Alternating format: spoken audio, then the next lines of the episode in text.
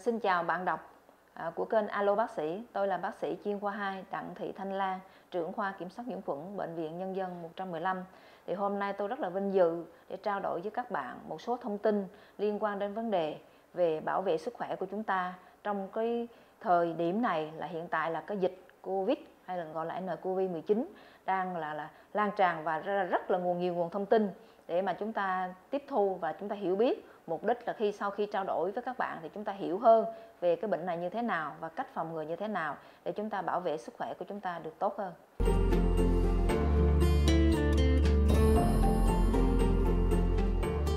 Như chúng ta đã biết thì vi khuẩn đây là những cái vi sinh vật đơn bào kích thước nó nhỏ từ 1 đến 3 micromet và nó có thể sống ở trong ngoài môi trường hoặc khi là nó ký sinh trên các cơ thể ký chủ thì nó sẽ phát triển.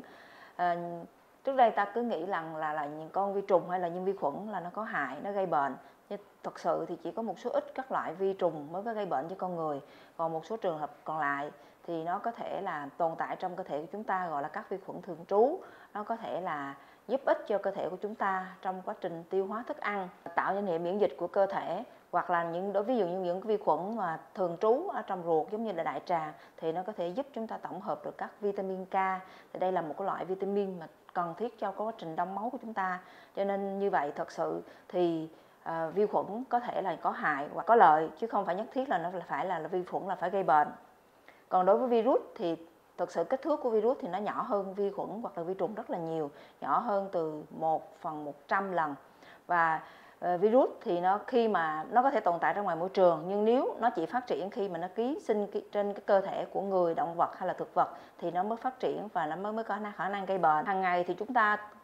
liên tục chúng ta có thể tiếp xúc với các vi khuẩn và virus ra ngoài môi trường nhưng mà không phải khi tiếp xúc thì chúng ta đều có khả năng mắc bệnh. Tại vì cơ thể của chúng ta là có hệ thống miễn dịch, có khả năng giúp chúng ta là chống chọi lại với cái vi khuẩn đó. Chúng ta chỉ có thể mắc bệnh khi mà chúng ta tiếp xúc với những cái vi khuẩn hay là virus. Khi mà thứ nhất là virus đó là thuộc loại virus mới, cơ thể của chúng ta chưa có cái hệ miễn dịch, hoặc là chúng ta tiếp xúc với một cái lượng virus rất là nhiều, cơ thể chúng ta không đủ để bảo vệ hoặc là cái hệ miễn dịch của cơ thể của chúng ta bị suy giảm thì lúc đó chúng ta mới mắc bệnh. Còn để nói là vi khuẩn hay là virus cái nào nguy hiểm hơn thì thật sự nó tùy thuộc vào từng loại. Ví dụ như nếu cho ta biết là vi trùng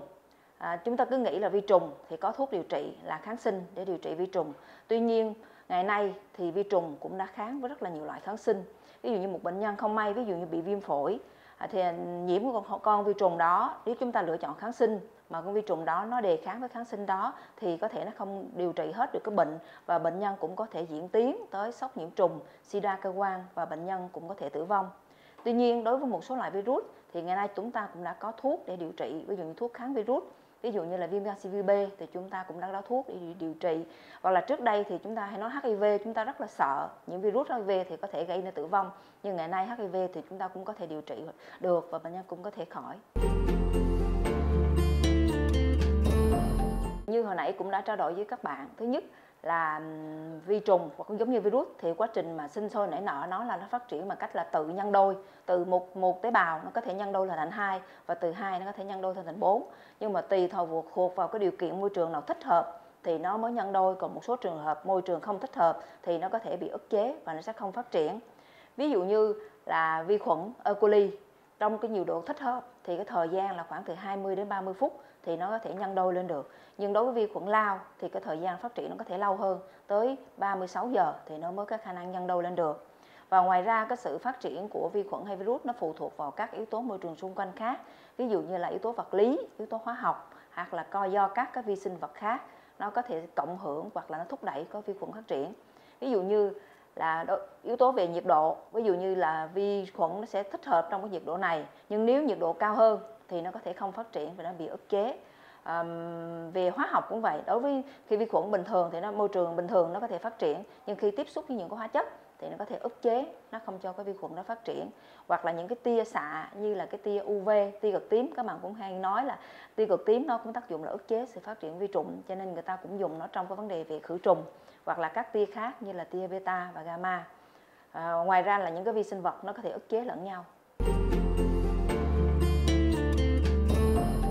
Như hồi nãy cũng đã trao đổi với các bạn, thứ nhất là virus nó sinh sản thì bằng cách là nó nhân đôi, nó tự nhân đôi lên. Thì khi trong quá trình nhân đôi như vậy, cấu tạo của nhân của nó là bằng những cái chuỗi đơn hoặc kép của các axit nucleotide, là các gen của ADN hoặc ARN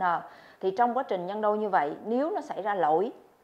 thì nó có thể làm biến đổi cái gen nó đi và nó sẽ phát triển không còn chính nó nữa, mà nó sẽ ra một cái vi khuẩn khác và một cái chủng khác. Thì trong quá trình biến đổi như vậy, nó có thể biến đổi theo hai hướng. Thứ nhất là nó có thể làm giảm đi cái động lực sẽ bớt nguy hiểm hơn hoặc là nó có thể là phát triển mạnh hơn cái động lực mạnh hơn và nó nguy hiểm hơn. Chứ không nhất thiết là khi biến đổi là điều nguy hiểm hơn.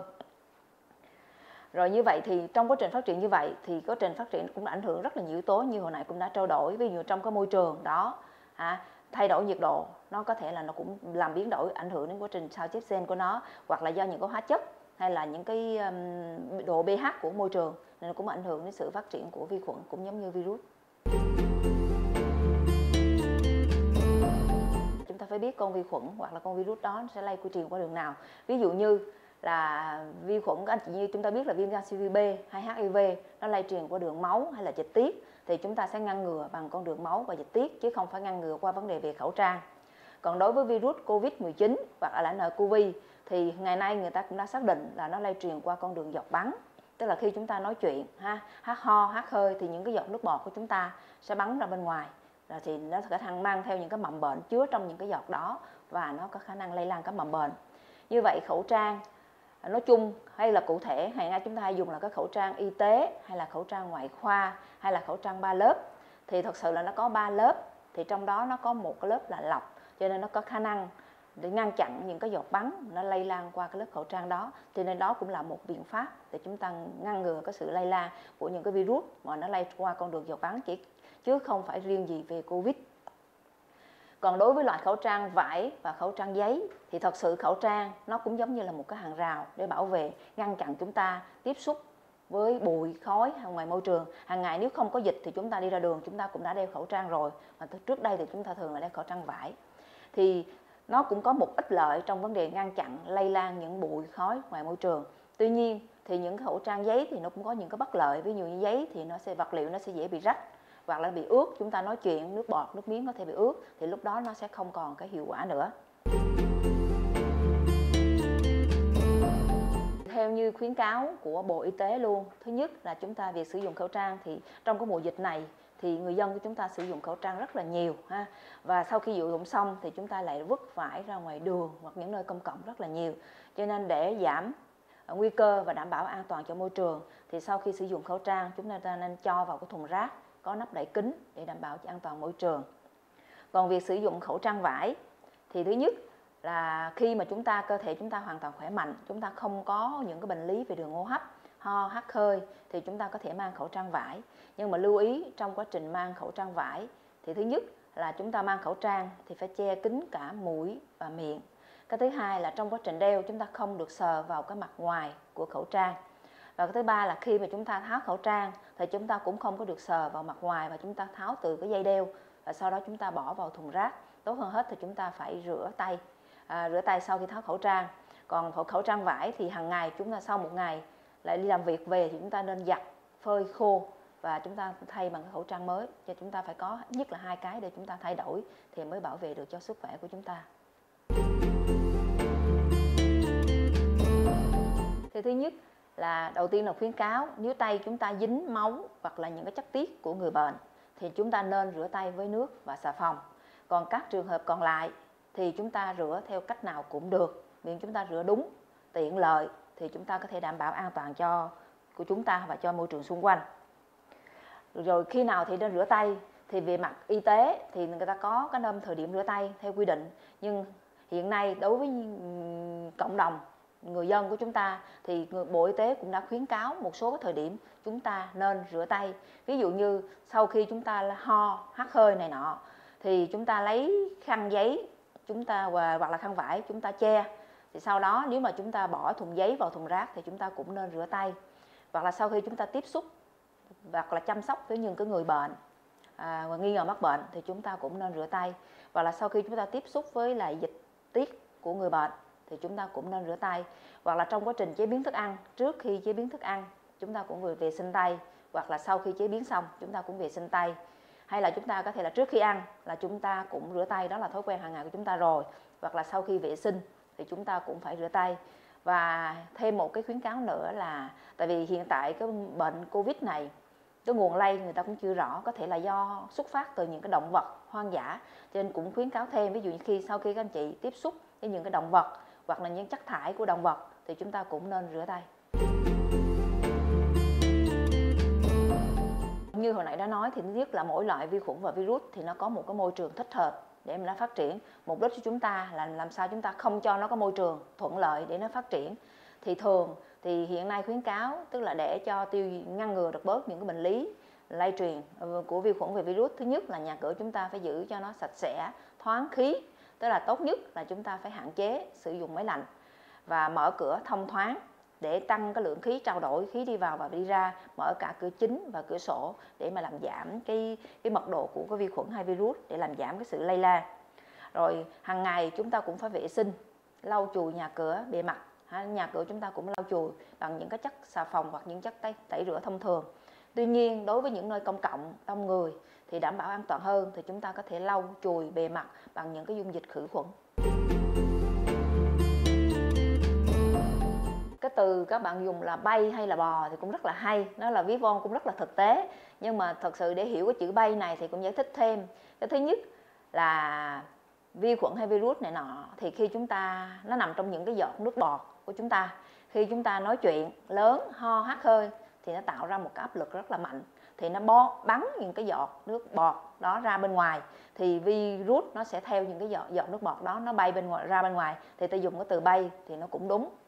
Còn cái từ bò trong môi trường thì nó cũng phù hợp. Chúng ta ví von như vậy cũng rất là chính xác. Tức là ví dụ như khi chúng ta hắt hơi thì những cái giọt nước bọt nó chứa những cái virus đó, nó sẽ bám lên trên bên cái bàn. Ví dụ như vậy. Thì sau đó ví dụ như là một người khác đi ngang qua, sờ tay lên cái bàn thì vô tình là những cái virus vi trùng nó sẽ bám trên tay người đó. Rồi sau đó người đó không rửa tay mà đi ra ngoài mở cái cửa thì lại bám lên trên cái chốt cửa cái, cái tay nắm cửa. Rồi người khác đi ngang qua đó mở cửa lại là cũng lây lan tiếp. Cho nên từ đó nó sẽ đi xa nó bò xa là cái ví von như vậy cũng rất là đúng. Cho nên từ cái ví von đó chúng ta mới hiểu hiểu được cái cơ chế để mà ngăn chặn cái bệnh đó. Như vậy để cho vi virus nó không bay xa nó không đi xa thì chúng ta phải chặn nó lại chặn bằng cách nào ví dụ như khi chúng ta ho thì hoặc hắt hơi thì chúng ta phải che chắn lại để chúng ta không có để tự nhiên mà chúng ta ho hoặc là chúng ta ho vô mặt người khác thì cái nguy cơ nó sẽ bay xa che chắn bằng cách nào thì theo như khuyến cáo cũng cũng đã nói rất là nhiều tức là chúng ta có biện pháp gọi là che khi ho khi chúng ta ho hay hắt hơi thì chúng ta sẽ dùng khăn ha có thể là khăn vải hay khăn giấy chúng ta che lại ha còn nếu không có khăn thì chúng ta có thể lấy cái tay áo hay là cái khuỷu tay chúng ta che lại để mà làm giảm cái sự bắn ra ngoài. Nhưng mà chúng ta không được sử dụng bàn tay để chúng ta che. Tại vì nếu chúng ta sử dụng bàn tay mà chúng ta che mà sau đó chúng ta không rửa tay liền, thì cái tay chúng ta sẽ sờ vào những cái bề mặt xung quanh, thì chúng ta làm phát tán cái mầm bệnh nó đi xa hơn. Rồi nói đến cái vụ mà virus bò thì cũng giống như vậy. Để mà ngăn chặn cái sự về virus nó bò trong môi trường, thì chúng ta bằng cách hiệu quả nhất là chúng ta rửa tay. Ví dụ như sau khi chúng ta sờ vào cái bàn này mà chúng ta nghi ngờ cái bàn này là bẩn ha, có mầm bệnh, thì sau khi sờ xong thì chúng ta đi rửa tay. Thì lúc đó chúng ta có ra mở cửa đi nữa, thì cái mầm bệnh nó cũng đã giảm đi hoặc nó không còn nữa, thì nó cũng có thể nào mà bám trên cái cửa nữa và nó làm cắt đứt cái nguồn lây cho người khác. Cho nên là cái virus đó nó không bò đi xa được. Thì như các bạn biết, các loại khăn giấy mà bán trong siêu thị hay cái nhà thuốc thì thật sự đó là giấy và người ta tẩm thêm nước, ha, mục đích là để làm chúng ta làm sạch cái bề mặt các môi trường khi chúng ta lau chùi ha. Hoặc là khi chúng ta vệ sinh cho em bé cũng vậy nữa, cho nó tiện lợi, ha, lau chùi thì cái đó chỉ là nước và chúng ta biết là nước thì chúng ta chỉ vệ sinh, tẩy rửa những cái chất bẩn thông thường thôi, chứ không có khả năng tiêu diệt được vi khuẩn hay là virus. Tuy nhiên, hiện nay trên thị trường thì nó cũng có những cái loại khăn giấy. Thay vì tẩm nước thì nó có thể tẩm thêm những cái hóa chất khử khuẩn để chúng ta, khi chúng ta lau chùi trên các bề mặt thì nó cũng có khả năng tiêu diệt được các vi khuẩn và virus. Và cái này thì thường nó đặc trưng trong các bệnh viện, người ta cũng sử dụng là ta tẩm thêm những cái hóa chất khử khuẩn, ví dụ như là các nhóm mà ammonium bậc 4 hay là cồn hay là một số hóa chất khác để mà có khả năng ức chế sự phát triển của vi khuẩn hay là virus.